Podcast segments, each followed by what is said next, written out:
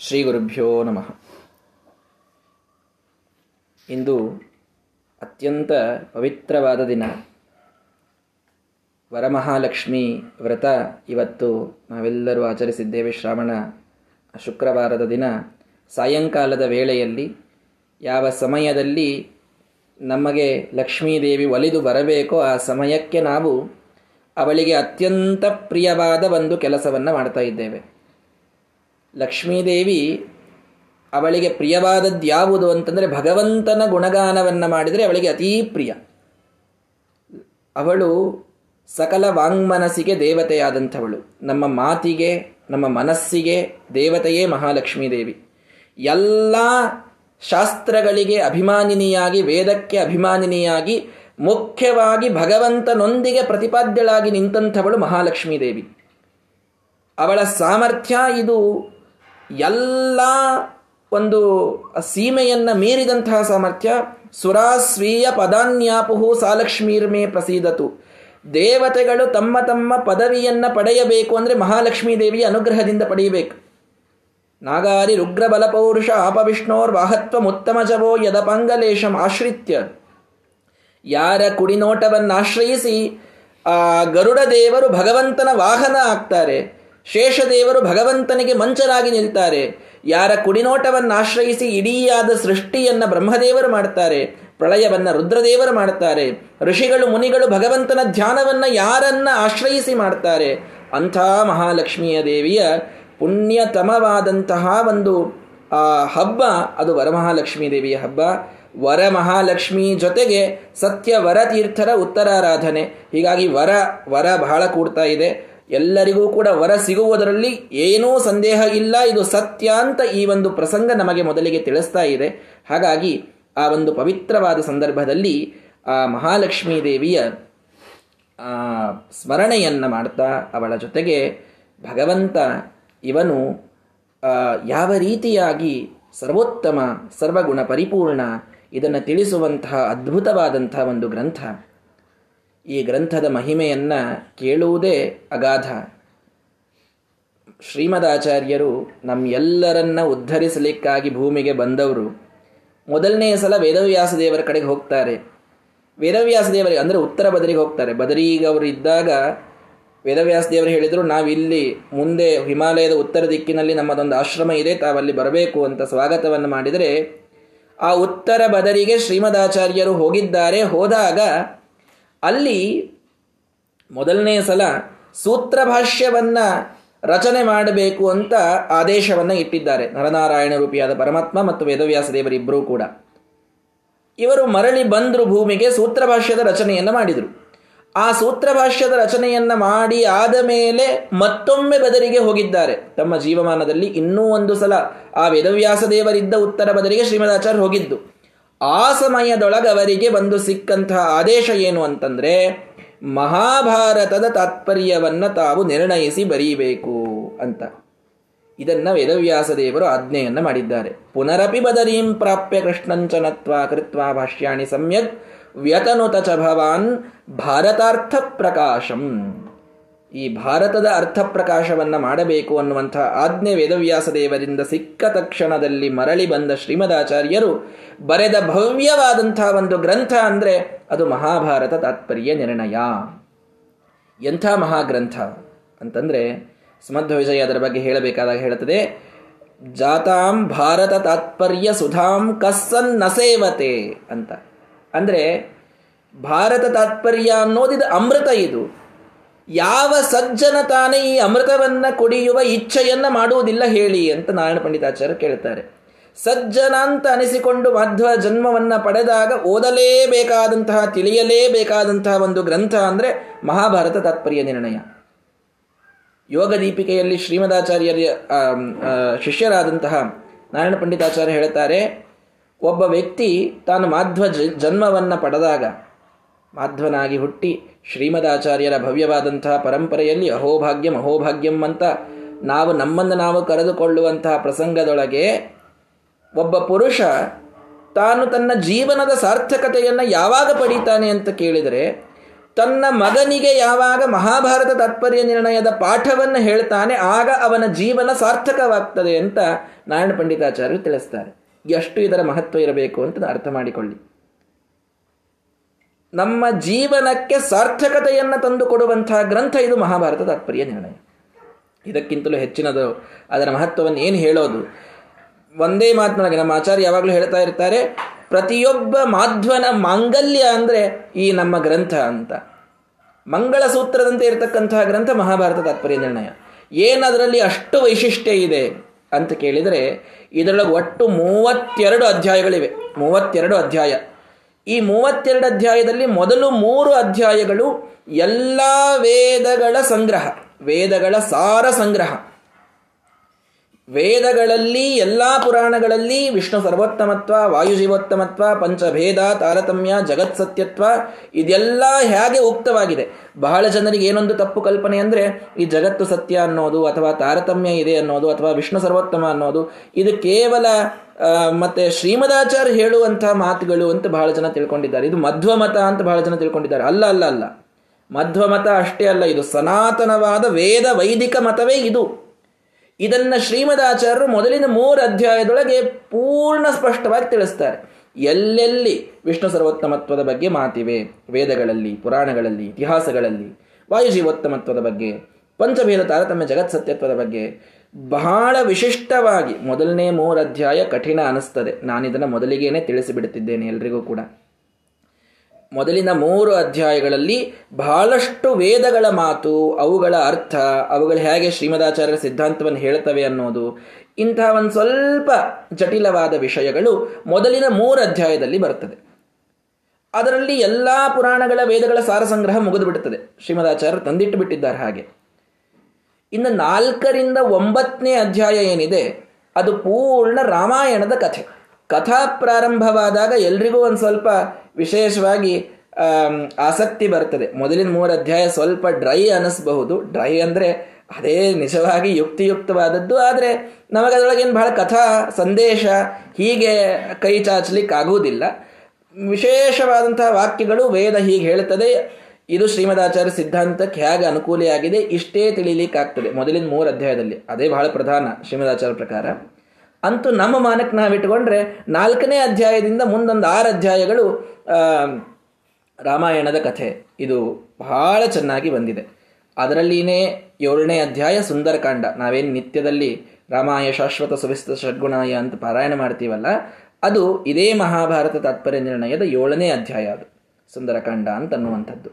ಹೀಗಾಗಿ ಈ ಆರು ಅಧ್ಯಾಯಗಳಲ್ಲಿ ರಾಮಾಯಣವನ್ನು ಶ್ರೀಮದಾಚಾರ್ಯರು ಬರೆದದ್ದು ಇದು ವಾಲ್ಮೀಕಿ ಋಷಿಗಳು ಬರೆದ ರಾಮಾಯಣದ ಅನುಸಾರಿಯಾಗಿ ಅಂತ ತಿಳ್ಕೊಳ್ಬೇಡಿ. ಇದು ಮೂಲ ರಾಮಾಯಣ ಇದೆ.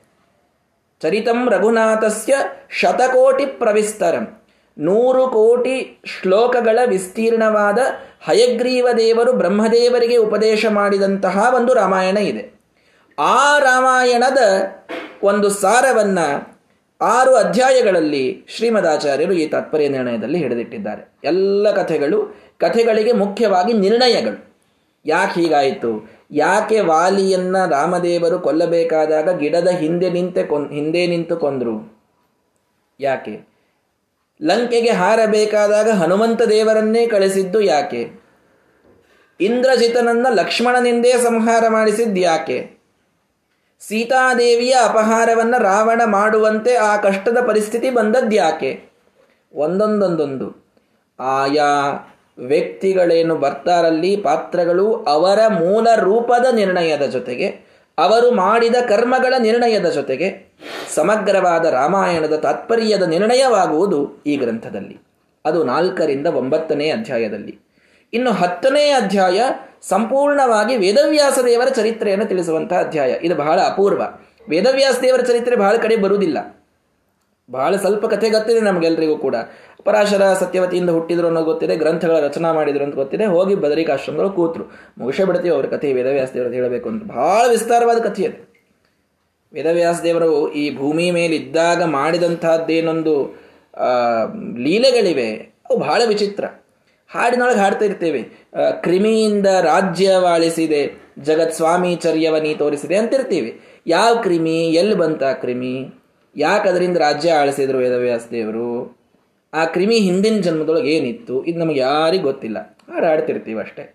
ಹತ್ತನೇ ಅಧ್ಯಾಯದೊಳಗೆ ಬಂದರೆ ವೇದವ್ಯಾಸ ದೇವರ ಒಂದೂ ಕಥೆ ಬಿಡದೇನೆ ಪೂರ್ಣವಾದ ಚರಿತ್ರೆಯನ್ನು ಸಾರ ಸಂಗ್ರಹದಲ್ಲಿ ಕೊಟ್ಟದ್ದು ಈ ನಮ್ಮ ತತ್ಪರ್ಯ ನಿರ್ಣಯದ ಹತ್ತನೇ ಅಧ್ಯಾಯ. ಇನ್ನು ಹನ್ನೊಂದನೇ ಅಧ್ಯಾಯ ಪ್ರಾರಂಭ ಮಾಡಿದರೆ ಮೂವತ್ತೆರಡನೇ ಅಧ್ಯಾಯದವರೆಗೆ ಪೂರ್ಣ ಇಪ್ಪತ್ತೆರಡು ಅಧ್ಯಾಯಗಳಲ್ಲಿ ಸಂಪೂರ್ಣವಾದ ಮಹಾಭಾರತದ ವಿಮರ್ಶೆ. ಮಹಾಭಾರತದ ಒಂದೊಂದು ಕಥೆ ಶಶಾಂಕಪುತ್ರಾದ ಭವತ್ ಪುರೂರವ ಅನ್ನೋದರಿಂದ. ಪುರೂರವಸ್ಸಿನ ಜನ್ಮದಿಂದ ಪ್ರಾರಂಭವಾದದ್ದು ಪಾಂಡವರು ಸ್ವರ್ಗಾರೋಹಣ ಮಾಡುವವರೆಗೆ ಎಲ್ಲ ಕಥೆ ಬರುವುದು ಆ ಮಹಾಭಾರತದ ಕಥೆ ಈ ಹನ್ನೊಂದರಿಂದ ಇಪ್ಪತ್ತೆರಡನೇ ಅಧ್ಯಾಯದಲ್ಲಿ ಬರ್ತವೆ. ಹೀಗೆ ಹನ್ನೊಂದರಿಂದ ಮೂವತ್ತೆರಡನೇ ಅಧ್ಯಾಯದಲ್ಲಿ ಬರ್ತವೆ. ಹೀಗೆ ಟೋಟಲ್ ಮೂವತ್ತೆರಡು ಅಧ್ಯಾಯಗಳನ್ನು ಒಳಗೊಂಡು ಸಮಗ್ರವಾದ ವೇದಗಳು, ಪುರಾಣಗಳು, ಹರಿವಂಶ, ಪಂಚರಾತ್ರ, ಆ ಕಡೆಗೆ ಮುಂದೆ ರಾಮಾಯಣ, ಮಹಾಭಾರತ, ಈ ಎಲ್ಲ ಕಥೆಗಳ ಸಾರರೂಪವಾದಂತಹ ಶ್ರೇಷ್ಠತಮವಾದಂತಹ ಗ್ರಂಥ. ಇದು ಮಹಾಭಾರತ ತಾತ್ಪರ್ಯ ನಿರ್ಣಯ. ಇದಕ್ಕೆ ಜನಾರ್ದನ ಭಟ್ಟರು ಟಿಪ್ಪಣಿಯನ್ನು ಬರೆದಿದ್ದಾರೆ. ವಾದಿರಾಜ ಮಹಾಸ್ವಾಮಿಗಳವರು ಟಿಪ್ಪಣಿಯನ್ನು ರಚನೆ ಮಾಡಿದ್ದಾರೆ. ಅಂಥವರೆಲ್ಲರ ಟಿಪ್ಪಣಿಯ ಒಂದು ಸಹಾಯದಿಂದ ಶ್ರೀಮದಾಚಾರ್ಯರ ಮಾತುಗಳು ನಾಲ್ಕು. ಏನು ನನಗೆ ನನ್ನ ಗುರುಗಳ ಅನುಗ್ರಹದಿಂದ ಗುರುಗಳು ಹೇಳಿದ ಪಾಠದಲ್ಲಿ ಏನೊಂದು ನಾಲ್ಕು ಮಾತು ಅರ್ಥ ಆಗಿದೆ. ಅದರಲ್ಲಿ ಒಂದು ಸ್ವಲ್ಪ ಹೇಳುವಂತಹ ಪ್ರಯತ್ನವನ್ನು ನಾನು ಮಾಡ್ತಾ ಇದ್ದೇನೆ. ಯಾರೂ ದಯವಿಟ್ಟು ಅನ್ಯಥಾ ಭಾವಿಸಬಾರದು. ತಾವೆಲ್ಲರೂ ಸಾಕಷ್ಟು ಜನ ಇಲ್ಲಿ ಬಹುಶ್ರುತರು, ಅನೇಕ ವಿದ್ವಾಂಸರಿಂದ ಬೇರೆ ಬೇರೆ ಗ್ರಂಥಗಳನ್ನು ಕೇಳಿದವರಿದ್ದೀರಿ. ಏನೋ ಒಂದು ನನ್ನ ಗುರುಗಳ ಮೇಲಿನ ಒಂದು ಅಭಿಮಾನದಿಂದ ನನ್ನ ಈ ಪಾಠಕ್ಕೆ ತಾವೆಲ್ಲರೂ ಕೂಡ ಬರ್ತಾ ಇದ್ದೀರಿ. ಹೀಗಾಗಿ ಇದು ಯಾವ ಪಾಂಡಿತ್ಯದ ಪ್ರದರ್ಶನಕ್ಕೋ ಅಥವಾ ಏನೋ ಒಂದು ಅಪೇಕ್ಷೆಯಿಂದಲೋ ನಡೆದಂಥದ್ದಲ್ಲ. ನಾನು ನಿತ್ಯದಲ್ಲಿ ಎರಡು ವರ್ಷದಿಂದ ಪಾಠ ಹೇಳ್ತಾ ಇದ್ದೆ. ಆ ಎಲ್ಲ ನನ್ನ ಪಾಠದ ಬಂಧುಗಳಿಗೆ ಒಂದು ಸಣ್ಣ ರಿಕ್ವೆಸ್ಟನ್ನು ಮಾಡಿದ್ದೆ. ತಾವು ತಮ್ಮ ತಮ್ಮ ಸ್ನೇಹಿತರಿಗೆ, ಬಂಧುಗಳಿಗೆ ತಿಳಿಸ್ಬೇಕು ಅಂತ. ಅವರು ತಿಳಿಸಿದ್ರಿಂದ ಇದೊಂದು ಪಾಠ, ಇದೊಂದು ರೀತಿಯಲ್ಲಿ ಇವತ್ತು ಪ್ರಾರಂಭ ಆಗಿದೆ. ಹಾಗಾಗಿ ಇದು ಅದೇ ಭಗವಂತನ ವೇದವ್ಯಾಸ ದೇವರ ಮಹಾಲಕ್ಷ್ಮೀ ದೇವಿಯ ಶ್ರೀಮದಾಚಾರ್ಯರ ಎಲ್ಲ ದೇವತೆಗಳ ಗುರುಗಳ, ನನ್ನ ಗುರುಗಳ ಆಚಾರ್ಯರ ದಿವ್ಯವಾದ ಆಶೀರ್ವಾದದಿಂದ ಬಹಳ ನಿರ್ವಿಘ್ನವಾಗಿ ನಡೆಯುವಂತೆ ಪ್ರಾರ್ಥನೆಯನ್ನು ಮಾಡಿ ಈ ಒಂದು ಗ್ರಂಥದ ಮಂಗಳಾಚರಣವನ್ನು ಮಾಡ್ತಾ ಇದ್ದೇವೆ. ಇದರ ಮಹಿಮೆಯನ್ನು ಮೊದಲಿಗೆ ಇಷ್ಟರವರೆಗೆ ನಾವು ತಿಳಿದಿದ್ದೇವೆ. ಈ ಗ್ರಂಥ ಮುಗಿಯಲಿಕ್ಕೆ ಯಾವಾಗ ಮುಗಿಸ್ತೀರಾ ಆಚಾರ್ಯ ಅಂತ ಯಾರೋ ಕೇಳಿದರು. ಆಚಾರ್ಯ ಮತ್ತು ನೀವು ಗ್ರಂಥ ಪ್ರಾರಂಭ ಮಾಡ್ತಾ ಇದ್ದೀರಿ. ಮಂಗಳ ಯಾವಾಗ ಅಂತ. ಎಲ್ಲಿ ಮಂಗಳ? ಮೂವತ್ತೆರಡು ಅಧ್ಯಾಯ. ಪ್ರತಿಯೊಂದು ಶ್ಲೋಕದ ಅರ್ಥ ಆಗಬೇಕು. ಮಂಗಳ ಬಹಳ ಮುಂದಿದೆ. ಅದಕ್ಕೆ ಹೀಗೆ ಯಾರೂ ಅದನ್ನು ಕೇಳಬಾರದು. ನಿತ್ಯದಲ್ಲಿ ನಾಲ್ಕೈದು ನಾಲ್ಕೈದು ಶ್ಲೋಕಗಳು. ಬಹಳ ಪ್ರಧಾನ ಶ್ಲೋಕ ಇತ್ತು ಅಂದರೆ ಎರಡು, ಮೂರು ಶ್ಲೋಕಗಳು. ಹೀಗೆ ಒಟ್ಟಾರೆ ನೋಡಿಕೊಂಡು ಪಾಠ ಆಗ್ತಾ ಇರ್ತದೆ. ಅದು ಯಾವಾಗ ಮುಗೀತದೋ ಶ್ರೀಮದಾಚಾರ್ಯ ಇಚ್ಛೆಗೆ ಬಂದಾಗ ಮುಗೀಲಿ. ಆದರೆ ಆಚಾರ್ಯರು ಅದರ ಜೊತೆಗೆ ಒಂದು ಸೂಚನೆಯನ್ನು ನೀಡಿದರು. ಒಂದೇ ಗ್ರಂಥ ಬಹಳ ಪ್ರೊಲಾಂಗ್ ಆಗ್ತದೆ. ಹೀಗಾಗಿ ಸಣ್ಣ ಸಣ್ಣ ಕೆಲವು ಗ್ರಂಥಗಳೇನಿವೆ ಶ್ರೀಮದಾಚಾರ್ಯರು ಬರೆದಂತಹ ಸರ್ವಮೂಲ ಗ್ರಂಥಗಳಲ್ಲಿ ಬರುವ ಕೃಷ್ಣಾಮೃತ ಮಹಾರಣಮ, ಸದಾಚಾರ ಸ್ಮೃತಿ, ದ್ವಾದಶ ಸ್ತೋತ್ರ ಮೊದಲಾದಂತಹ ಸಣ್ಣ ಸಣ್ಣ ಗ್ರಂಥಗಳನ್ನು ಕೂಡ ಇದರ ಜೊತೆಗೆ ಸೇರಿಸಿಕೊಂಡು ಹೇಳಬೇಕು ಅಂತ ಆಚಾರ್ಯ ಹೇಳಿದ್ದಾರೆ. ಒಂದು ವಾರ, ಒಂದು ವಾರವೋ, ಎರಡು ವಾರವೋ ಆದಮೇಲೆ ಕೃಷ್ಣಾಮೃತ ಮಹಾರಣವವನ್ನು ಕೂಡ ಏಳೂವರೆಯಿಂದ ಎಂಟು ಸರಿಯಾಗಿ ಅರ್ಧ ಗಂಟೆ ಮಹಾಭಾರತ ತಾತ್ಪರ್ಯ ನಿರ್ಣಯ. ಒಂದೊಂದು ಹದಿನೈದು ನಿಮಿಷ ಕೃಷ್ಣಾಮೃತ ಮಹಾರಣಮ. ಎರಡೂ ಪ್ರಧಾನವಾದ ಗ್ರಂಥಗಳೇ. ಆ ಗ್ರ, ಶ್ರೀಮದಾಚಾರ್ಯ ಬರೆದಂತಹ ಸರ್ವಮೂಲ ಗ್ರಂಥಗಳು. ಆದ್ದರಿಂದ ಆ ಎರಡೂ ಗ್ರಂಥಗಳನ್ನು ಹೇಳುವಂತಹ ಇಚ್ಛೆಯನ್ನು ನಾನು ಮಾಡಿದ್ದೇನೆ. ಗುರುಗಳು ನೆರವೇರಿಸಬೇಕು ಅಂತ ಪ್ರಾರ್ಥನೆಯನ್ನು ಮಾಡಿಕೊಂಡು ಸ್ವಲ್ಪ ಸಂಕ್ಷಿಪ್ತವಾದ ಅರ್ಥವನ್ನು ಇವತ್ತು ಇವತ್ತು ಮೊದಲು ನಾವು ಗ್ರಂಥದ ಮಹಿಮೆಯನ್ನು ಕೇಳಿದ್ದೇವೆ. ಸಂಕ್ಷಿಪ್ತವಾದಂಥ ಆ ಮಂಗಳಾಚರಣದ ಅರ್ಥವನ್ನು ತಿಳಿಯೋಣ. ಅದಕ್ಕೂ ಬಹಳ ವಿಸ್ತೃತವಾದ ಅರ್ಥ ಇದಿದ್ದೇ ಇದ್ದೇ ಇದೆ. ಮತ್ತೆ ಮುಂದೆ ನೋಡೋಣ. ಶ್ರೀಮದಾಚಾರ್ಯರು ಭಗವಂತನ ಸ್ತೋತ್ರವನ್ನು ಮಾಡುವ ಬಹಳ ಪ್ರಸಿದ್ಧವಾದ ಶ್ಲೋಕ. ನಾರಾಯಣಾಯ ಪರಿಪೂರ್ಣ ಗುಣಾರ್ಣವಾಯ ವಿಶ್ವ ಉದಯ ಸ್ಥಿತಿ ಲಯ ಉನ್ನಯತಿ ಪ್ರದಾಯ ಜ್ಞಾನಪ್ರದಾಯ ವಿಬುಧ ಅಸುರ ಸುಖ ಸೌಖ್ಯ ದುಃಖ ಸತ್ಕಾರಣಾಯ ವಿತತಾಯ ನಮೋ ನಮಸ್ತೆ ಅನ್ನುವಂಥ ಶ್ಲೋಕ. ನಮೋ ನಮಸ್ತೆ. ನಮಸ್ಕಾರ ನಮಸ್ಕಾರ ಅಂತಂತ ಇದ್ದಾರೆ. ಯಾರಿಗೆ? ನಾರಾಯಣಾಯ. ನಾರಾಯಣನಿಗೆ ನಮಸ್ಕಾರ ಮಾಡ್ತಾ ಇದ್ದಾರೆ ಶ್ರೀಮದಾಚಾರ್ಯರು. ಒಂದು ವಿಶೇಷವನ್ನು ನಮಗೆ ಟಿಪ್ಪಣಿಕಾರರು ತಿಳಿಸ್ತಾರೆ. ನಿನಗೆ ಅಂತ ಏನಿದೆ ಸಂಸ್ಕೃತದಲ್ಲಿ? ಈ ಸಂಸ್ಕೃತದಲ್ಲಿ ನಿನಗೆ ಅನ್ನಬೇಕಾದಾಗ ಎರಡು ಶಬ್ದಗಳು ಪ್ರಯೋಗ ಆಗ್ತವೆ. ತುಭ್ಯಂ ಅನ್ನೋದೊಂದು ಶ್ಲೋಕ, ಒಂದು ಶಬ್ದ. ತೇ ಅನ್ನೋದೊಂದು ಶಬ್ದ. ತುಭ್ಯಂ, ತೇ ಎರಡಕ್ಕೂ ಒಂದೇ ಮೀನಿಂಗ್ ನಿನಗೆ ಅಂತ ಅರ್ಥ. ನಾರಾಯಣನೇ, ನಿನಗೆ ನಮಸ್ಕಾರ ಅಂತ. ಈ ತುಭ್ಯಂ ಮತ್ತು ತೇ ಎರಡು ಕನ್ನಡಕ್ಕೆ ಬಂದಾಗ ನಿನಗೆ ಅಂತೆ ಆಗ್ತವೆ. ಆದರೆ ಸಂಸ್ಕೃತದೊಳಗೆ ಅದಕ್ಕೆ ಸ್ಪೆಷಲ್ ಮೀನಿಂಗ್ ಇದೆ. ಸಂಸ್ಕೃತದೊಳಗೆ ಅದಕ್ಕೊಂದು ವಿಶಿಷ್ಟ ಅರ್ಥ ಇದೆ. ಏನರ್ಥ ಅಂದರೆ, ಎಲ್ಲಿಯೋ ಇದ್ದಂಥ ವ್ಯಕ್ತಿಗೆ ಕಾಣದಂಥ ಭಗವಂತನಿಗೆ ನಾವು ನಮಸ್ಕಾರ ಮಾಡಬೇಕಾದಾಗ ನಮಸ್ತುಭ್ಯಂ ಅನ್ನಬೇಕು ಯಾವಾಗ ಭಗವಂತ ಪ್ರತ್ಯಕ್ಷವಾಗಿ ಕಾಣ್ತಾ ಇದ್ದಾನೆ, ಆಗ, ಅಂದರೆ ನೀವು ಏನು ಸಂಬೋಧನೆ ಮಾಡ್ತಾ ಇದ್ದೀರಲ್ಲ ನಿನಗೆ ಅಂತ, ಆ ನಿನಗೆ ಅನ್ನುವಂತಹ ವ್ಯಕ್ತಿ ಎದುರಿಗೇನೆ ಇದ್ದ ಅಂದರೆ ತೇ ಅಂತ ಅನ್ಬೇಕಂತೆ ಕಾಣಿಸದಂತೆ ದೂರದಲ್ಲಿದ್ದ ಅಂದರೆ ತುಭ್ಯಂ ಅನ್ನಬೇಕು ಅಂತ ನಮಗೆ ಸಂಸ್ಕೃತದ ವ್ಯಾಕರಣ ತಿಳಿಸಿಕೊಡುತ್ತದೆ ಶ್ರೀಮದಾಚಾರ್ಯರು ನಮಸ್ತುಭ್ಯಂ ಅನ್ನದೇನೆ, ನಮಸ್ತೆ ಅಂದದ್ಯಾಕೆ ಅಂತಂದ್ರೆ ಈ ಅದ್ಭುತವಾದ ಗ್ರಂಥದ ರಚನೆಯನ್ನ ಮಾಡಬೇಕಾದಾಗ ಯಾವ ಈ ಗ್ರಂಥದಕ್ಕೆ ಅಧಿಕೃತನಾಗಿ ಭಗವಂತ ಪ್ರತಿಪಾದ್ಯನಾಗಿ ನಿಂತಿದ್ದಾನೋ ನಾರಾಯಣ, ಅವರ ಎದುರಿನಲ್ಲಿ ಪ್ರತ್ಯಕ್ಷವಾಗಿ ತಾನಿದ್ದ ಅನ್ನೋದಕ್ಕೇನೆ ನಮಸ್ತೆ ಅನ್ನುವುದನ್ನು ಶ್ರೀಮದಾಚಾರ್ಯ ಬಳಸಿದ್ದು. ತೇ ನಮಃ, ನಿನಗೆ ನಮಸ್ಕಾರ ಅಂತ. ಯಾಕೆ? ಎದುರಿಗೆ ಕಾಣ್ತಾ ಇದ್ದಾನ ಭಗವಂತ? ಎಲ್ಲಿಯೋ ಇಲ್ಲ. ಎಲ್ಲಿಯೋ ಉತ್ತರ ಬದರಿಯಲ್ಲಿ ಕೂತ ವೇದವ್ಯಾಸ ದೇವರ ಆಜ್ಞೆ ಮಾಡಿದ್ದಕ್ಕೆ ಪಾಜಕದಲ್ಲಿ ಬಂದು ಉಡುಪಿಯಲ್ಲಿ ಬಂದು ಶ್ರೀಮದಾಚಾರ್ಯ ಗ್ರಂಥ ಬರೆದ್ರು ಅಂತಿಲ್ಲ. ಅವರು ಬದರಿಯೊಳಗೆ ಇರಲಿ, ಅವರು ಉಡುಪಿಯೊಳಗೆ ಇರಲಿ, ಅವರು ಯಾವ ಊರಿನೊಳಗೆ ಇದ್ದರೂ ಭಗವಂತ ಎದುರಿಗೆ ಸಾಕ್ಷಾತ್ತಾಗಿ ಎಲ್ಲಾ ಕಾಲಕ್ಕೂ ಕಾಣೋದು ಈ ವಾಯುದೇವರಿಗೆ. ಏವಂ ಪ್ರಳಯ ಕಾಲೇಪಿ ಪ್ರತಿಭಾತ ಪರಾವರಾಹ. ಪ್ರಳಯ ಕಾಲದೊಳಗೂ ಭಗವಂತನ ದರ್ಶನ ಕಿಂಚಿತ್ತೂ ಲೋಪವಾಗದಂತಹ ಜ್ಞಾನ, ಇದು ನಮ್ಮ ವಾಯುದೇವರ ಅಪರೋಕ್ಷ ಜ್ಞಾನ. ಹಾಗಾಗಿ ಅದನ್ನು ಸೂಚಿಸಲಿಕ್ಕೆ ನಮಸ್ತೆ ಅನ್ನುವಂಥ ಮಾತನ್ನು ಶ್ರೀಮದಾಚಾರ್ಯ ಹೇಳಿದ್ದಾರೆ ಅಂತ ನಾವು ಅರ್ಥ ಮಾಡಿಕೊಳ್ಳಬೇಕು. ಒಂದು ನಮಸ್ತೆ ಅನ್ನೋದಕ್ಕೇನೆ ಎಷ್ಟು ಅರ್ಥ ಇದೆ ಇಲ್ಲಿ. ಸರಿ, ನಾರಾಯಣನಿಗೆ ನಮಸ್ಕಾರ ಅಂತಂದರು. ಯಾಕೆ ನಾರಾಯಣನಿಗೆ ನಮಸ್ಕಾರ ಮಾಡ್ತಾ ಇದ್ದೀರಿ? ನಮಸ್ಕಾರ ಯಾರಿಗೆ ಮಾಡಬೇಕು?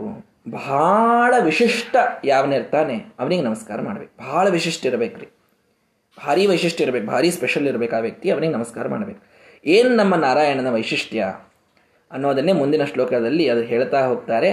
ಪರಿಪೂರ್ಣ ಗುಣಾರ್ಣವಾಯ ಅಂತ ಒಂದು ಮಾತು. ಪರಿಪೂರ್ಣ ಗುಣಾರ್ಣವಾಯ. ಏನಿದರ ಅರ್ಥ? ಎಲ್ಲ ಗುಣಗಳಿಂದ ಪೂರ್ಣನಾದಂಥವ. ಅರ್ಣವ ಅಂದರೆ ಸಮುದ್ರ. ಗುಣಗಳ ಸಮುದ್ರದಂತೆ ಇದ್ದಂಥವ ಅಂತ ಅವರಿಗೆ, ಆ ಭಗವಂತನಿಗೆ ಅವರು ವಿಶೇಷಣವನ್ನು ಇಟ್ಟದ್ದು. ಇಲ್ಲಿ ವೈಶಿಷ್ಟ್ಯ ಏನು ಅಂತಂತಂದರೆ, ನೋಡಿ, ಒಂದೇನೋ ನಮ್ಮ ಈಗ ನಾವು ಕನ್ನಡದಲ್ಲಿ ಬಳಸಬೇಕಾದಾಗ ಅವರು ಏನೋ ಒಂದು ಶಾಪ್ ಇದೆ ಅಂತ ತಿಳಿಯಿರಿ. ಅವರ ಅಂಗಡಿ ಇದು ಪೂರ್ಣ ಬೆಳ್ಳಿ ಅಂಗಡಿ ಅಂತಂತೀವಿ. ಅಥವಾ ಅದು ಪೂರ್ಣ ಪುಸ್ತಕದ ಅಂಗಡಿ ರೀ ಅವ್ರದ್ದು ಅಂತ. ಪೂರ್ಣ ಪುಸ್ತಕದ ಅಂಗಡಿ ಅಂತ.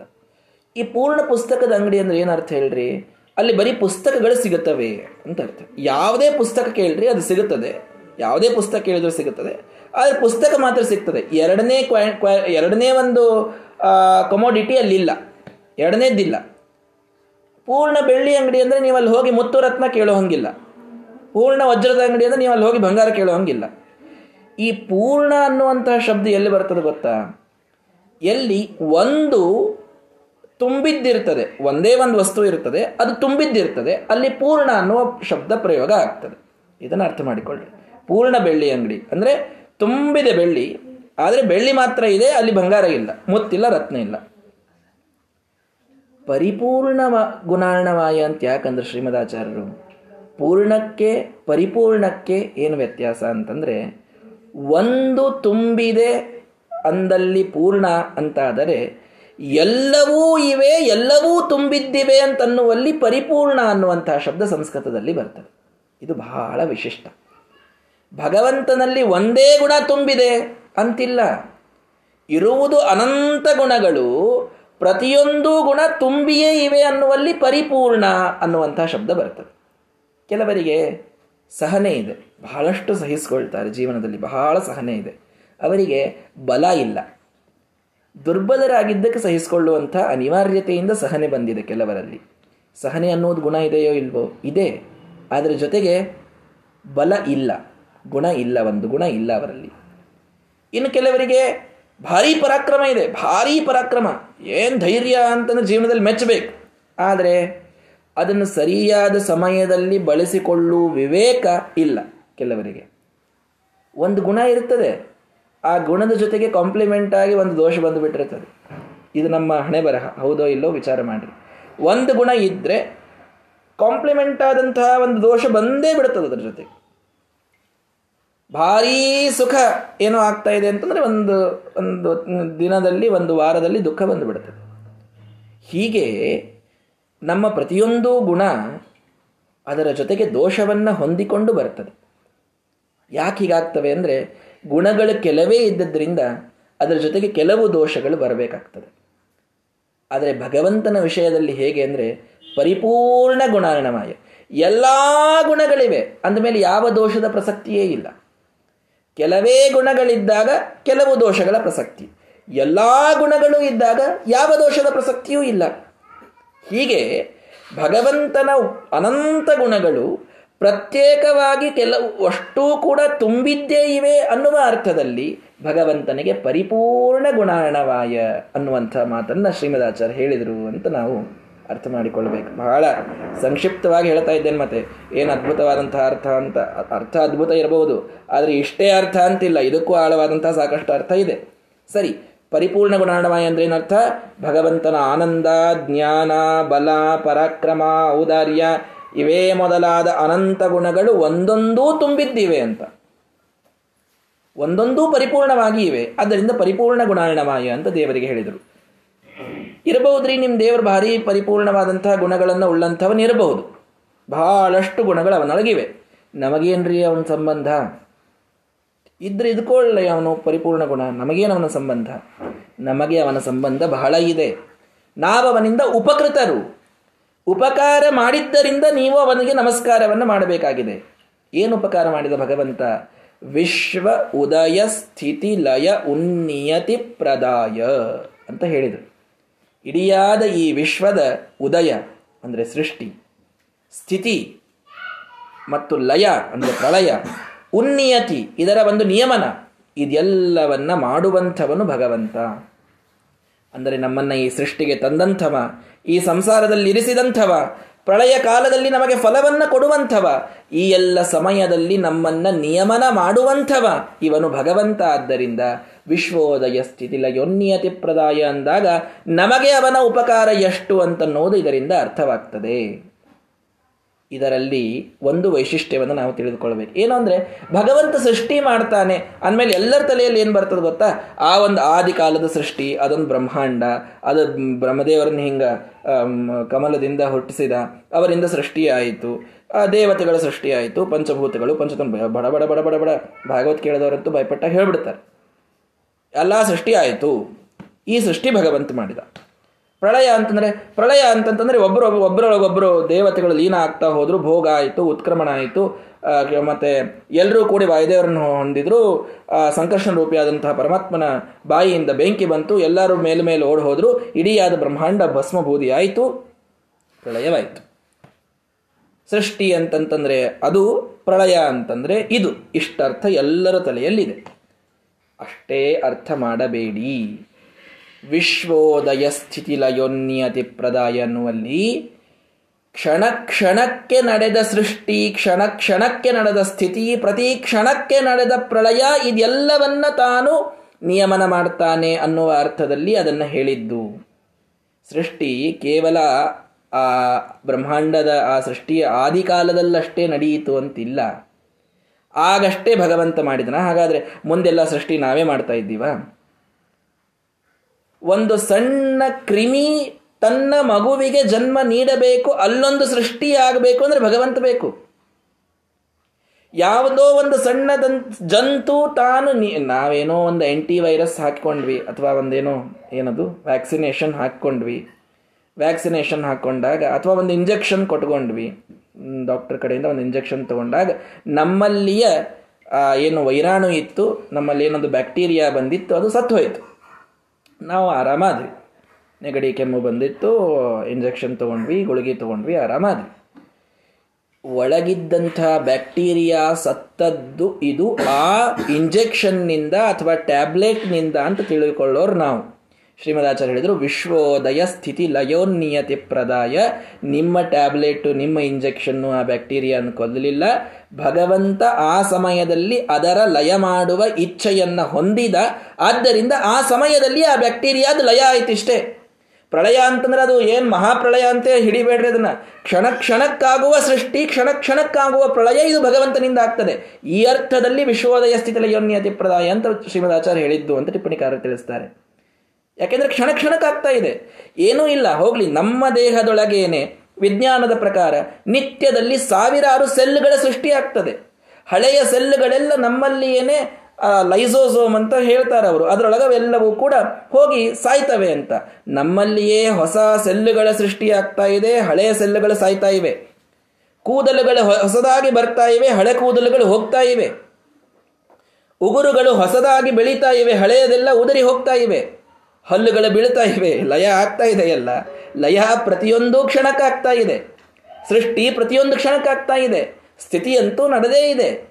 ಇದೆಲ್ಲದರ ಉನ್ನಿಯತಿ. ನೋಡಿ, ನಿಯತಿ ಅಂದರೆ ನಿಯಮನ. ನಿಯಮನ ಅಷ್ಟೇ ಅಲ್ಲ, ಉನ್ನಿಯತಿ. ಶ್ರೇಷ್ಠವಾದ ನಿಯಮನ ಮಾಡುವ ಭಗವಂತ ಯಾಕೆಂದರೆ ಕ್ಷಣ ಕ್ಷಣಕ್ಕೆ ಎಲ್ಲವನ್ನ ಕೋಆರ್ಡಿನೇಟ್ ಮಾಡ್ತಾ ಇದ್ದಾನೆ ಭಗವಂತ. ಕೆಲವರು ಕೆಲವೊಂದನ್ನು ಕೋಆರ್ಡಿನೇಟ್ ಮಾಡಬಹುದು. ಕಣ್ಣನ್ನ ಸೂರ್ಯ ನೋಡಿಕೊಳ್ಳಬಹುದು, ಈ ಡಿಪಾರ್ಟ್ಮೆಂಟ್ ನಿಂದು ಅಂತ ಅನ್ಬಹುದು. ಕಿವಿಯನ್ನ ದಿಗ್ದೇವತೆಗಳು ನೋಡಿಕೊಳ್ಳಬಹುದು, ಮೂಗನ್ನ ಅಶ್ವಿನಿ ದೇವತೆಗಳು ನೋಡಿಕೊಳ್ಳಬಹುದು, ನಾಲಿಗೆಯನ್ನ ಅಗ್ನಿ ವರುಣರು ನೋಡಿಕೊಳ್ಳಬಹುದು. ಒಂದೊಂದು ದೇಹದ ಅಂಗದ ಒಂದೊಂದು ಭಾಗವನ್ನ ಒಬ್ಬೊಬ್ಬ ದೇವತೆ ತಾವು ಡಿವೈಡ್ ಮಾಡಿಕೊಂಡು ನೋಡಿಕೊಂಡ್ರೆ, ಅವರೆಲ್ಲರೊಳಗಿದ್ದು ಆ ನಿಯಮನವನ್ನ ಮಾಡುವ ಉನ್ನಿಯತಿ ಇದು ಕೊಡುವಂಥವನು ನಾರಾಯಣನೊಬ್ಬನೇ. ಆದ್ದರಿಂದ ಭಗವಂತನಿಗೆ ಉನ್ನಿಯತಿ ಪ್ರದಾಯ ಅಂತ ಶ್ರೀಮದಾಚಾರ್ಯ ಹೇಳಿದರು. ನಿಯತಿ ಇದು ಎಲ್ಲರೂ ಮಾಡ್ತಾರೆ, ನಿಯಮನ ಎಲ್ಲರೂ ಮಾಡ್ತಾರೆ. ಉನ್ನಿಯಮನ ಮಾಡೋದು, ಒಳಗಿದ್ದುಕೊಂಡು ನ ಪ್ರಾಣೇನ ನಾಪಾನೇನ ಮರ್ತ್ಯೋ ಜೀವತಿ ಕಶ್ಚನ ಇತರೇನತು ಜೀವಂತಿ ತಸ್ಮಿನ್ ಏತೋ ಉಪಾಶ್ರಿತವು ಅಂತ ಭಾಗವತ ನಮಗೆ ತಿಳಿಸ್ತದೆ. ಯಾವ ಪ್ರಾಣ ಅಪಾನರಿಂದ ನಾವು ಜೀವಂತ ಇಲ್ಲ ನಿಜವಾಗಿ ಅವರ ಅವರಿಬ್ಬರು ಯಾರನ್ನ ಆಶ್ರಯಿಸಿಕೊಂಡಿದ್ದಾರೆ, ಆ ಮುಖ್ಯವಾದ ಭಗವಂತನಿಂದ ನಾವೆಲ್ಲರೂ ಜೀವಂತ ಇದ್ದೇವೆ. ಹಾಗಾಗಿ ಸೃಷ್ಟಿ ಸ್ಥಿತಿ ಪ್ರಳಯಗಳಲ್ಲಿ ಉನ್ನಿಯತಿಯನ್ನ ಮಾಡುವಂತಹ ಎಲ್ಲವನ್ನೂ ನಿಯಮನ ಮಾಡುವಂತಹ ದೇವತೆಗಳಿ ಒಳಗಿದ್ದುಕೊಂಡು ನಿಯಮನ ಮಾಡುವಂಥವನು ಭಗವಂತ ಅನ್ನುವುದನ್ನು ನಾವು ತಿಳಿಯಬೇಕು. ಇದರ ಜೊತೆಗೆ ಆ ಸೃಷ್ಟಿ, ಸ್ಥಿತಿ, ಪ್ರಳಯ, ನಿಯಮನ ನಾಲ್ಕೇ ಹೇಳಿದ್ರಲ್ಲ, ಮುಂದಿಂದೇನು ಗತಿ ಅಂದರೆ ಮುಂದಿದೆ. ಮತ್ತು ಜ್ಞಾನ, ಅಜ್ಞಾನ, ಬಂಧ, ಮೋಕ್ಷ ಅಂತ ಇನ್ನೂ ನಾಲ್ಕಿವೆ ಅಲ್ಲ ಅಂದರೆ ಮುಂದೆ ಬಂತು. ಜ್ಞಾನಪ್ರದಾಯ ಅಂತ. ಜ್ಞಾನಪ್ರದಾಯ. ಅಲ್ಲೇ ಹೇಳಿದ್ರು ಮುಗೀತಿತ್ತಲ್ಲ ಸ್ಪೆಷಲ್ ಆಗಿ ಜ್ಞಾನಪ್ರದಾಯ ಅಂತ ಹೊರಗೆ ಯಾಕೆ ಹೇಳಿದ್ರು ಅಂದರೆ, ಜ್ಞಾನ ಬೇಕಾಗಿದೆ ಮುಂದೆ ಗ್ರಂಥ ನಡಿಬೇಕಾಗಿದೆ. ಅದಕ್ಕೆ ಹೇಳಿದ್ರು ಅಷ್ಟೇ ಶ್ರೀಮದಾಚಾರ್ಯ, ಬೇರೆ ಏನಿಲ್ಲ. ಈ ಗ್ರಂಥ ಇದರ ಜ್ಞಾನ ನಮಗಾಗಬೇಕು ಅಂತಂತಂದರೆ ಜ್ಞಾನಪ್ರದಾಯ ಅಂತಂದರೆ, ಆ ಸೃಷ್ಟಿಯ ಆದಿಕಾಲದಲ್ಲಿ ತೇನೆ ಬ್ರಹ್ಮ ಹೃದಯ ಆದಿ ಕವಯೇ ಆ ಬ್ರಹ್ಮದೇವರಿಗೆ ಒಂದು ವೇದಜ್ಞಾನ ಕೊಟ್ಟಂತಹ ಭಗವಂತ ಮುಗಿಸ್ಬಿಟ್ಟ ತನ್ನ ಸ್ಕೂಲ್ ಅಲ್ಲೇ ಬಂದ್ ಮಾಡಿದ ಅಂತಿಲ್ಲ. ಪ್ರತಿಯೊಬ್ಬ ವ್ಯಕ್ತಿ ಪ್ರತಿಯೊಂದು ಕ್ಷಣ ನನ್ನ ಕಣ್ಣು ಮೊಬೈಲನ್ನು ನೋಡಿ ಇದು ಮೊಬೈಲ್ ಅಂತ ತಿಳಿದುಕೊಳ್ಳುವ ಜ್ಞಾನ ಆಗಬೇಕು ಅಂದರೆ ಭಗವಂತ ಒಳಗಬೇಕು. ಇಷ್ಟು ಜ್ಞಾನಪ್ರದಾಯ. ಭಗವಂತನ ಒಂದೊಂದು ಗುಣ ಇದು ನಿಸ್ಸೀಮವಾದದ್ದು. ನಾವು ಚಿಂತನೆ ಮಾಡುತ್ತಾ ಹೋದಂತೆ ಅದು ಎಷ್ಟು ನಿಸ್ಸೀಮ ಅಂತ ಅನ್ನೋದು ನಮ್ಮ ಸೀಮಿತವಾದ ಬುದ್ಧಿಯಲ್ಲಿ ತಿಳಿದುಕೊಳ್ಳಿಕ್ಕಾಗ್ತದೆ. ನಮ್ಮ ಯೋಗ್ಯತೆಗೆ ತಕ್ಕಷ್ಟಾದರೂ. ಒಂದು ಜ್ಞಾನ, ನನಗೆ ನಾನು ಬೆಳಗ್ಗೆ ಎದ್ದಾಗಿನಿಂದ ರಾತ್ರಿಯವರೆಗೆ ಜ್ಞಾನ ಮಾಡಿಕೊಳ್ತೇನೆ. ಎಷ್ಟು ಜ್ಞಾನ ಮಾಡಿಕೊಳ್ತೇನೆ ವಿಚಾರ ಮಾಡಿ. ಸ್ನಾನ ಮಾಡುವಾಗ ತಂಬಿಗೆಯ ಜ್ಞಾನವಾಗಬೇಕು. ಬೆಳಗ್ಗೆ ಪೂಜೆಗೆ ಬಂದಾಗ ಘಂಟೆ ಯಾವುದು ಅಂತ ಕಣ್ಣಿಗೆ ಕಾಣಿಸಿದ ಜ್ಞಾನ ಆಗಬೇಕಲ್ಲ ಅದು. ಘಂಟೆಯ ಜ್ಞಾನ ಆಗಲಿಲ್ಲ ಅಂತಂದರೆ? ಅಥವಾ ಘಂಟೆ ಬಾರಿಸಿದಾಗ ಅದರ ಶಬ್ದದ ಜ್ಞಾನ ಕಿವಿಗೆ ಆಗಬೇಕು. ಅಭಿಷೇಕದ ತಟ್ಟೆ ಎಲ್ಲಿದೆ ಅಂತ ಗೊತ್ತಾಗಬೇಕು ಕಣ್ಣಿಗೆ. ಆವಾಗೇ ಅಭಿಷೇಕದ ನೀರು ಅಲ್ಲೇ ಹೋಗ್ತದೆ, ಇಲ್ಲಾಂದ್ರೆ ನೈವೇದ್ಯದೊಳಗೆ ಬಿದ್ದು ಬಿಡ್ತದೆ ನೀರು. ಅನ್ನವನ್ನು ಮಾಡಬೇಕಾದಾಗ ಅಕ್ಕಿನೇ ಹಾಕಬೇಕು, ಅದಕ್ಕೆ ನೀರೇ ಹಾಕಬೇಕು ಅಂತ ಜ್ಞಾನ ಆಗಬೇಕು. ವ್ರತದ ಅಡಿಗೆ ಮಾಡಬೇಕಂದ್ರಂತೂ ಭಾಳ ಜ್ಞಾನ ಬೇಕು. ಯಾವ್ದು ನಡೀತದೆ, ಯಾವ್ದು ನಡೆಯುವುದಿಲ್ಲ ಅಂತ ಅನ್ನೋದು ಬೇಕಲ್ಲ. ಹೀಗಾಗಿ ಎಲ್ಲ ಕ್ಷಣಕ್ಕೆ ನಮಗೆ ಇಡೀ ದಿನದಲ್ಲಿ ಒಂದೊಂದು ಕ್ಷಣವೂ ಜ್ಞಾನದ ಅವಶ್ಯಕತೆ ಇದೆ. ಯಾವುದೋ ಒಂದು ಮಿಸ್ ಆದರೂ ಎಷ್ಟು ಸಮಸ್ಯೆ ಆಗ್ತದೆ ನೋಡಿ. ಹಾಗಾದರೆ ನಮ್ಮ ಇಡಿಯಾದ ದಿನದಲ್ಲಿನ ಜ್ಞಾನ, ಶಾಸ್ತ್ರಗಳ ಅದ್ಭುತವಾದ ಜ್ಞಾನ ನಮ್ಮದು ಬಿಡ್ರಿ. ನಾವೇನು ಎಷ್ಟು ತಿಳ್ಕೊಂಡೆವು, ಎಷ್ಟು ಬಿಟ್ಟೆವು. ದೇವತೆಗಳಿಗೂ ಕೂಡ ಜ್ಞಾನ. ಇದು ಆಗಬೇಕು. ಅವರ ಜ್ಞಾನದ ದಾಹ ಎಷ್ಟಿರ್ತದೆ? ನಮ್ಮ ಜಿಜ್ಞಾಸೆ ಎಷ್ಟು ಸಣ್ಣದು? ಒಂದು ಸೌಂಟಿನಷ್ಟಿದ್ರೆ, ಒಂದು ಸಿಂಟೆಕ್ಸಿನಷ್ಟಿದ್ದದ್ದು ದೇವತೆಗಳ ಒಂದು ಜ್ಞಾನದ ಜಿಜ್ಞಾಸೆ. ಅಷ್ಟು ಜಿಜ್ಞಾಸೆ ಪರಿಪೂರ್ಣವಾಗಬೇಕು. ಅಂಥ ಜ್ಞಾನ ಅವರಿಗೆ ಬರಬೇಕು. ಮಹಾಲಕ್ಷ್ಮೀ ದೇವಿಗೂ ತಣಿಸುವಷ್ಟು ಜ್ಞಾನ ಕೊಡಬೇಕು ಭಗವಂತ. ವಾಯುದೇವರಿಗೆ ತಣಿಸುವಷ್ಟು ಜ್ಞಾನ ಕೊಡಬೇಕು. ಜ್ಞಾನಪ್ರದಾಯ ಅನ್ನೋದಕ್ಕೆ ಲೆಕ್ಕ ಇದೆಯಾ? ವಿಚಾರ ಮಾಡಿ. ಜ್ಞಾನಪ್ರದಾಯ. ಎಲ್ಲರಿಗೂ ಜ್ಞಾನವನ್ನು ಕೊಡುವಂಥವನು ಮಹಾನುಭಾವ ಭಗವಂತ. ಜ್ಞಾನಪ್ರದಾಯ. ಜ್ಞಾನ ಕೊಟ್ಟಿದ್ದರಿಂದ ಅಜ್ಞಾನ ಪ್ರದಾಯ ಅನ್ನೋದು ಅದರಿಂದ ತಿಳಿದುಕೊಳ್ಳಿ ಅಂತ ನಮಗೆ ತಿಳಿಸ್ತಾರೆ ಟಿಪ್ಪಣಿಕಾರರು. ಅಂತೂ ಜ್ಞಾನ ಅಜ್ಞಾನಗಳು ಬಂತವು. ಅದರಿಂದ ಫಲ ಏನು? ಕೊನೆಗೆ ನಮಗೇನು ಬಂತ್ರಿ? ವಿಬುಧಾಸುರ ಸೌಖ್ಯ ದುಃಖ ಸತ್ಕಾರಣಾಯ. ವಿಬುಧರಿಗೆ ಸೌಖ್ಯವನ್ನ, ಅಸುರರಿಗೆ ದುಃಖವನ್ನ, ಇವೆರಡನ್ನೂ ಕೊಡಲಿಕ್ಕೆ ಸತ್ಕಾರಣ, ಶ್ರೇಷ್ಠ ಕಾರಣ ಅಂದರೆ ಭಗವಂತ. ಶ್ರೇಷ್ಠ ಕಾರಣ ಅಂತ ಯಾಕಂದ್ರು? ನಾವೆಲ್ಲ ಅಂತಿರ್ತೀವಿ. ನಮ್ಮ ಕರ್ಮದ ಪ್ರಕಾರ ಬಂದಾವ್ರಿ, ಎಲ್ಲ ಸುಖ, ದುಃಖ.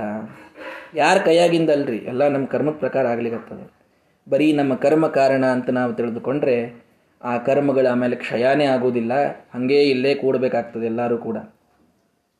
ಸತ್ಕಾರಣಾಯ. ಕರ್ಮಕ್ಕೂ ಒಂದು ಸೀಮೆಯನ್ನ ಇಟ್ಟು, ಕರ್ಮ ನಿನ್ನದಿಷ್ಟೇ ಕರ್ಮ ಅಂತ ತಿಳಿಸಿ, ನಿನ್ನದಿಷ್ಟೇ ಕೆಪಾಸಿಟಿ ಅಂತ ಅದಕ್ಕೆ ತಿಳಿಸಿ ದೇವತೆಗಳು ಫಲ ಕೊಡಲಿಕ್ಕೆ ಬಂದರೆ ದೇವತೆಗಳಿಗೂ ಕೂಡ ವಿಘ್ನ ನಿವಾರಣೆ ಮಾಡ್ತಾನೆ ಗಣಪತಿ. ಮಾಡು, ಎಷ್ಟು ಎಷ್ಟು ಮಾಡ್ಲಿಕ್ಕೆ ನಿನಗೆ ಕೆಪಾಸಿಟಿ ಇದೆ? ಇದಕ್ಕಿಂತ ಹೆಚ್ಚಿನ ವಿಘ್ನ ನಿಂಗೇನು ನಿವಾರಣೆ ಮಾಡ್ಲಿಕ್ಕೆ ಆಗೋದಿಲ್ಲ. ಅವ್ನು ನನ್ನ ಪಾರ್ಟಿ ನನ್ನ ಕಡೆ ಬರಬೇಕು ಅಂತ ಹೇಳ್ತಾನೆ ಭಗವಂತ. ವಿಬುಧಾಸುರ ಸೌಖ್ಯ, ದುಃಖ ಸತ್ಕಾರಣ ಯಾವುದೇ ಸುಖ, ಯಾವುದೇ ದುಃಖ ಇದು ದೇವತೆಗಳಿಂದಾಗ್ತದೆ ಕರ್ಮಗಳಿಂದಾಗ್ತದೆ ಏನೇನನ್ನು ಹೇಳ್ತಾರಲ್ಲ. ನಚ ಕರ್ಮ, ವಿಮಾ, ಮಲ, ಕಾಲ, ಗುಣ, ಪ್ರಭೃತಿ, ಈಶಂ. ಅಚಿತ್ತನು ತದ್ಧಿಯತಃ. ಚಿದಚಿತ್ತನು ಸರ್ವಮಸೌತು ಹರಿರ್ಯಮಯೇದಿತಿ ವೈದಿಕಮಸ್ತಿ ವಚಃ. ಶ್ರೀಮದಾಚಾರ್ಯ ಬಹಳ ಸ್ಪಷ್ಟವಾಗಿ ಹೇಳ್ತಾರೆ, ಯಾವ ಕರ್ಮ, ಯಾವ ವಿಮ, ಯಾವ ಮನ, ಯಾವ ಕಾಲಗುಣ? ಯಾವುದೂ ಕೂಡ ಪ್ರಭೃತಿ ಈಶಂ, ಯಾವುದು ಈಶ ಸಂ, ಸಮರ್ಥವಲ್ಲ. ಅಚಿತ್ತನು ತದ್ಧಿಯತ ಜಡವಾದದ್ದವು. ಆ ಕಾಲ, ಆ ಕರ್ಮ, ಇದೆಲ್ಲ ಜಡ ಇದು. ಇದೇನು ನಮ್ಮನ್ನು ನಿಯಮನ ಮಾಡ್ತದೆ? ಚಿದ ಸರ್ವಂ ಅಸೌತು ಹರಿರ್ಯಮಯೇತ್ ಈ ಎಲ್ಲ ಚಿದಚಿತ್ ಚಿದಚಿದಾತ್ಮಕವಾದಂಥ ಭಗವಂತ ಈ ಜಗತ್ತನ ಬ್ರಹ್ಮಾಂಡವನ್ನ ಹರಿಹೀಯಮಯೇ ಭಗವಂತ ತಾನು ಅದಕ್ಕೆ ಫಲವನ್ನು ಕೊಡಲಿಕ್ಕೆ ನಿಂತಾನೆ ಇತಿ ವೈದಿಕಮಸ್ತಿ ವಚಃ. ನಾನು ಹೇಳಿದ್ದಲ್ಲ ಅಂತ ಶ್ರೀಮದಾಚಾರ್ಯರು. ವೇದ ಹೀಗೆ ಹೇಳುತ್ತದರೋ ಅದಕ್ಕೆ ನಂಬ್ರಿ ಅಂತ. ಹೀಗಾಗಿ ಎಲ್ಲ ದೇವತೆಗಳಿಗೆ, ಸಾತ್ವಿಕರಿಗೆ ಸೌಖ್ಯವನ್ನ, ತಾಮಸಿಕರಿಗೆ ದುಃಖವನ್ನ, ಎಲ್ಲ ಫಲವನ್ನ ನೀಡುವಂಥವನು ಭಗವಂತನೇ. ಪ್ರಧಾನವಾಗಿ ಅವನು ನೀಡ್ತಾನೆ. ತನಗೆ ಕೆಲವು ಟೂಲ್ಸ್ಗಳನ್ನು ಕೆಲವು ಇನ್ಸ್ಟ್ರೂಮೆಂಟ್ಸ್ಗಳನ್ನು ಇಟ್ಕೊಂಡಿದ್ದಾನೆ ಅದರೊಳಗೆ ಕರ್ಮ, ಅದರೊಳಗೆ ಕಾಲ, ಅದರೊಳಗೆ ದೇವತೆಗಳು ಎಲ್ಲರೂ ಬರಲಿ ಬೇಡ ಅಂತಲ್ಲ. ಪ್ರಧಾನವಾಗಿ ಎಲ್ಲದಕ್ಕೂ ಕಾರಣ ಅವನು ಭಗವಂತ ಅನ್ನುವ ಅರ್ಥದಲ್ಲಿ ಅದನ್ನು ಹೇಳಿದರು. ಅಲ್ಲ, ಇಷ್ಟೆಲ್ಲ ಮಾಡ್ತಾನಂತೀರಲ್ಲ ದೇವರು, ಹೆಂಗೆ ಮಾಡ್ತಾನ್ರಿ? ಎಲ್ಲಿ ಪಾಪ ವೈಕುಂಠ? ಎಷ್ಟು ದೂರ ವೈಕುಂಠ? ತಾತ್ಪರ್ಯದೊಳಗೇನೆ ಕೃಷ್ಣನ ಒಂದು ಕಥೆಯನ್ನು ಹೇಳಬೇಕಾದಾಗ ವೈಕುಂಠ ಎಷ್ಟು ದೂರ ಅಂತ ಹೇಳ್ತಾರೆ. ಅಷ್ಟು ಕೋಟಿ ಯೋಜನೆ ಹೋಗ್ಬೇಕು, ಅದನ್ನು ದಾಟಿದ್ರೆ ಅಷ್ಟು ಅಲ್ಲಿ ತಮಸ್ ಅದನ್ನು ದಾಟಿದ್ರೆ ಅಲ್ಲಿ ವೈಕುಂಠ. ಎಷ್ಟು ದೂರ ಇದೆ ವೈಕುಂಠ? ಆ ವೈಕುಂಠದೊಳಗೆ ಕೂತ್ಕೊಂಡು ಇಷ್ಟಿಲ್ಲೆಲ್ಲ ನಡೆಯುವಂಥದ್ದು ಹೋಗ್ಲಿ. ಭೂಮಿನ ಮಧ್ಯದೊಳಗಡೆ ಬರ್ತದೆ ಪಾತಾಳಂತೂ ಎಷ್ಟು ಕೆಳಗದರಿ ಪಾಪ? ಅಲ್ಲಿ ಹೋಗಿ ಅಲ್ಲಿ ಜೀವಿಗಳಿಗೆ ದುಃಖ ಕೊಟ್ಟು ಬರಬೇಕು. ಮೋಕ್ಷದ ಜೀವಿಗಳಿಗೆ. ಅಲ್ಲೇ ಮೋಕ್ಷ ಹತ್ತಿರ ಆದ ಸುಖ ಕೊಡ್ತಾನೆ ಒಪ್ಕೊಳ್ಳೋಣ. ದುಃಖನೂ ತಾನೇ ಕೊಡ್ತಾನಂತೀರಿ, ಸುಖನೂ ತಾನೇ ಕೊಡ್ತಾನಂತೀರಿ. ಎಲ್ಲಿಯೋ ವೈಕುಂಠದೊಳಗಿದ್ದಂತಹ ಭಗವಂತ ಇಷ್ಟೆಲ್ಲ ಕೊಡ್ತಾನೆ ಅಂದ್ರೆ ಹೇಗೆ ಸಾಧ್ಯ? ಹತ್ತಿರ ಇರಬೇಕಲ್ಲ, ಅವನು ಕೊಡಬೇಕು ಅಂತಂದ್ರೆ, ನೋಡ್ರಿ, ಯಾರಲ್ಲಿ ಇರ್ತಾರೆ ಅವರಿಂದ ಕೆಲಸ ಆಗ್ತದೆ. ಎಲ್ಲೋ ಕೂತವರಿಂದ ಎಂದೆಂದೂ ಕೆಲಸ ಆಗುವುದಿಲ್ಲ. ಅಂದಮೇಲೆ, ಎಲ್ಲೋ ಕೂತಂತಹ ಭಗವಂತ ಕೆಲಸ ಮಾಡ್ತಾನೆ ಅಂತ ಹೇಗೆ ನಂಬ್ತೀರಿ? ಎಲ್ಲೋ ಕೂತಿದ್ದಾನೆ ಅಂತ ಯಾಕೆ ಅಂತೀರಿ ಎಂದು ಶ್ರೀಮದಾಚಾರ್ಯ ಕೇಳ್ತಾರೆ. ದೂರ ದೂರತರಂ ಯಸ್ತು ತದೇವಾಂತಿಕ ಮಂತಿಕಾತ್ ನಮಗೆ ಉಪನಿಷತ್ತು ಹೇಳುತ್ತದೆ ದೂರದಲ್ಲಿ ಬಹಳ ದೂರ ಅಂತ ತಿಳಿದರೆ ಅತ್ಯಂತ ಹತ್ತಿರದೊಳಗೆ ಭಗವಂತನಿದ್ದಾನೆ. ಎಲ್ಲಿದ್ದಾನೆ? ವಿತತಾಯ ಅಂತ ಮುಗಿಸ್ಬಿಟ್ಟು ಶ್ರೀಮದಾಚಾರ್ಯ ವಿತತ. ಎಲ್ಲಿಲ್ಲ ಅಂತ ಹೇಳ್ರಿ. ವಾಸನಾತ್ ವಾಸುದೇವೋಸಿ ವಾಸಿತಂತೆ ಜಗತ್ರಯಂ. ಎಲ್ಲ ಕಡೆಗೆ ವ್ಯಾಪ್ತನಾಗಿ ಇದ್ದಂಥ ಭಗವಂತ ಎಲ್ಲಿಯೋ ಕೂತು ನಿಯಮನ ಮಾಡುವ ಕಾರಣ ಇಲ್ಲ. ಎಲ್ಲ ಕಡೆಗೆ ಇದ್ದಾನೆ. ಅದರೊಳಗೇನೆ ಇದ್ದಾನೆ, ಅದರೊಳಗಿದ್ದುಕೊಂಡೇ ಮಾಡ್ತಾನೆ. ಸರ್ವವ್ಯಾಪಿ, ಸರ್ವಭೂತಾಂತರಾತ್ಮ, ಕರ್ಮಾಧ್ಯಕ್ಷ, ಸರ್ವಭೂತಾಧಿವಾಸ. ಸಾಕ್ಷಿ, ಚೇತ, ಕೇವಲೋ, ನಿರ್ಗುಣಶ್ಚ ಅಂತ ಉಪನಿಷತ್ತು ಹೇಳುವಾಗ ಎಲ್ಲ ಕಡೆಗೆ ವ್ಯಾಪ್ತನಾಗಿ ಭಗವಂತನಿದ್ದಾನೆ. ಎಲ್ಲರೊಳಗಿದ್ದಾನೆ. ವಿತತನಾಗಿ, ವ್ಯಾಪ್ತನಾಗಿ ಇದ್ದದ್ದರಿಂದ. ನೋಡಿ, ಅಲ್ಲೂ ತತ ಅನ್ಲಿಲ್ಲ, ವಿತತ ಅಂತಂದ್ರು ತತ ಅಂದ್ರೆ ಎಲ್ಲ ಕಡೆಗಿದ್ದವ ಅಂತ. ತತ ಅಂದ್ರೆ ಮುಗಿದು ಹೋಗ್ತಿತ್ತಲ್ರಿ? ವಿತತ ಅಂತ ಯಾಕಂದ್ರು? ವಿಶೇಷವಾಗಿ ಎಲ್ಲ ಕಡೆಗೆ, ವಿಶೇಷವಾಗಿ ಎಲ್ಲ ಕಡೆ ಇರೋದಂದ್ರೆ ಏನರ್ಥ ಎಲ್ಲ ಕಡೆಗೆ ಆಕಾಶನೂ ಅದ. ಎಲ್ಲ ಕಡೆಗೆ ಅದ. ಆಕಾಶ ಎಲ್ಲಿಲ್ಲ? ಎಲ್ಲ ಕಡೆಗಿದೆ ಆದರೆ ಎಲ್ಲ ಕಡೆಗೆ ಇದ್ದ ಆಕಾಶ ಒಳಗಿದ್ದುಕೊಂಡು ನಿಯಮನ ಮಾಡುವಂಥ ಒಂದು ಸಾಮರ್ಥ್ಯ ಹೊಂದಿದೆ ಏನು ಹೇಳ್ರಿ? ಜಡ ಇದೆ ಅದು ಆಕಾಶ. ಇದೆ ಅಷ್ಟೇ ಎಲ್ಲ ಕಡೆಗೆ. ಅದರ ಮಹಿಮಾ ಇಷ್ಟೇ. ಎಲ್ಲ ಕಡೆಗಿದೆ ಮುಗಿದು ಹೋತು. ಅದು ಅಂದರೆ ಅದು ಅಷ್ಟೇ. ಯಾಕೇನು ಮಂಗಳಾರತಿ ಮಾಡ್ಲಿಕ್ಕೆ ಬರೋದಿಲ್ಲ, ಏನು ಮಾಡ್ಲಿಕ್ಕೆ ಬರೋದು ವಿತತಾಯ. ಇರೋದಷ್ಟೇ ಅಲ್ಲ, ಇದ್ದು ನಡೆಸ್ತಾನೆ. ಇದು ಭಗವಂತನ ವ್ಯಾಪ್ತಿ. ಭಗವಂತನ ವ್ಯಾಪ್ತಿ ಬರೀ ಇರುವಂಥದ್ದಲ್ಲ, ಇದ್ದು ನಡೆಸುವಂಥದ್ದು. ಎಲ್ಲದರೊಳಗಿದ್ದುಕೊಂಡು ಎಲ್ಲವನ್ನೂ ನಿಯಮನ ಮಾಡಿ. ತತ್ತಚ್ಛಕ್ತಿ ಪ್ರಬೋದಯನ್ ತತ್ರ ತತ್ರ ಸ್ಥಿತೋ ವಿಷ್ಣು ತತ್ತಚ್ಛಕ್ತಿ ಪ್ರಬೋದಯನ್ ಏಕಏವ ಮಹಾಶಕ್ತಿ ಕುರುತೆ ಸರ್ವಮಂಜಸ. ಎಲ್ಲವನ್ನ ತಾನೊಬ್ಬನೇ ಎಲ್ಲದರೊಳಗಿದ್ದು ಮಾಡುವಂಥ ಆ ಶ್ರೇಷ್ಠವಾದ ವ್ಯಾಪ್ತಿ ಇದ್ದದ್ದು ಕೇವಲ ನಾರಾಯಣನಿಗೆ ಅನ್ನುವ ಅರ್ಥದಲ್ಲಿ ನಾರಾಯಣಾಯ ಪರಿಪೂರ್ಣ ಗುಣಾರ್ಣವಾಯ ವಿಶ್ವೋದಯ ಸ್ಥಿತಿ ಲಯೋನ್ನಿಯತಿ ಪ್ರದಾಯ, ಜ್ಞಾನಪ್ರದಾಯ ವಿಬುಧಾಸುರ ಸೌಖ್ಯ ದುಃಖ ಸತ್ಕಾರಣಾಯ, ವಿತತಾಯ. ನಮೋ ನಮಸ್ತೆ ಅನ್ನುವಂತಹ ಒಂದು ಶ್ರೇಷ್ಠವಾದಂತಹ ಶ್ಲೋಕವನ್ನು ಶ್ರೀಮದಾಚಾರ್ಯರಿಟ್ಟಿದ್ದಾರೆ ಇದು ಬಹಳ ಪ್ರಧಾನವಾದದ್ದು. ಇಷ್ಟೇ ಅದರ ಅರ್ಥ ಅಂತ ದಯವಿಟ್ಟು ಯಾರೂ ತಿಳಿಯಲಿಕ್ಕೆ ಹೋಗಬೇಡಿ. ಬಹಳ ಸಂಕ್ಷಿಪ್ತವಾದ ಅರ್ಥವನ್ನು ನಾನಿವತ್ತು ಒಂದೊಂದು ಶಬ್ದಕ್ಕೂ ಇನ್ನೂ ಹೆಚ್ಚೆಚ್ಚು ಅರ್ಥಗಳಿವೆ. ವಿತತಾಯ, ವ್ಯಾಪ್ತವಾದ ಅರ್ಥಗಳಿವೆ. ಬಹಳ ಸಂಕ್ಷಿಪ್ತವಾಗಿ ನಾನು ನನ್ನ ಯೋಗ್ಯತೆಗೆ ತಕ್ಕಷ್ಟಷ್ಟೇ ಹೇಳಲಿಕ್ಕೆ ಸಾಧ್ಯವಾಗಿದೆ. ಹಾಗಾಗಿ ಇದನ್ನು ನಾವು ನೆನಪಿನೊಳಗಿಟ್ಟುಕೊಂಡು ನಿತ್ಯದಲ್ಲಿ ಈ ಶ್ಲೋಕವನ್ನು ಅನಬೇಕಾದಾಗ ಇಷ್ಟು ಅನುಸಂಧಾನದಿಂದ ನಾವೆಲ್ಲರೂ ಕೂಡ ಹೇಳೋಣ. ಮುಂದಿನ ಆ ತಾತ್ಪರ್ಯ ನಿರ್ಣಯದ ಎರಡನೆಯ ಶ್ಲೋಕವನ್ನು ನಾವು ನಾಳೆಯ ದಿನ ಕೇಳೋಣ. ಶ್ರೀಕೃಷ್ಣಾರ್ಪಣ ಮಸ್ತು ಹರಯೇ.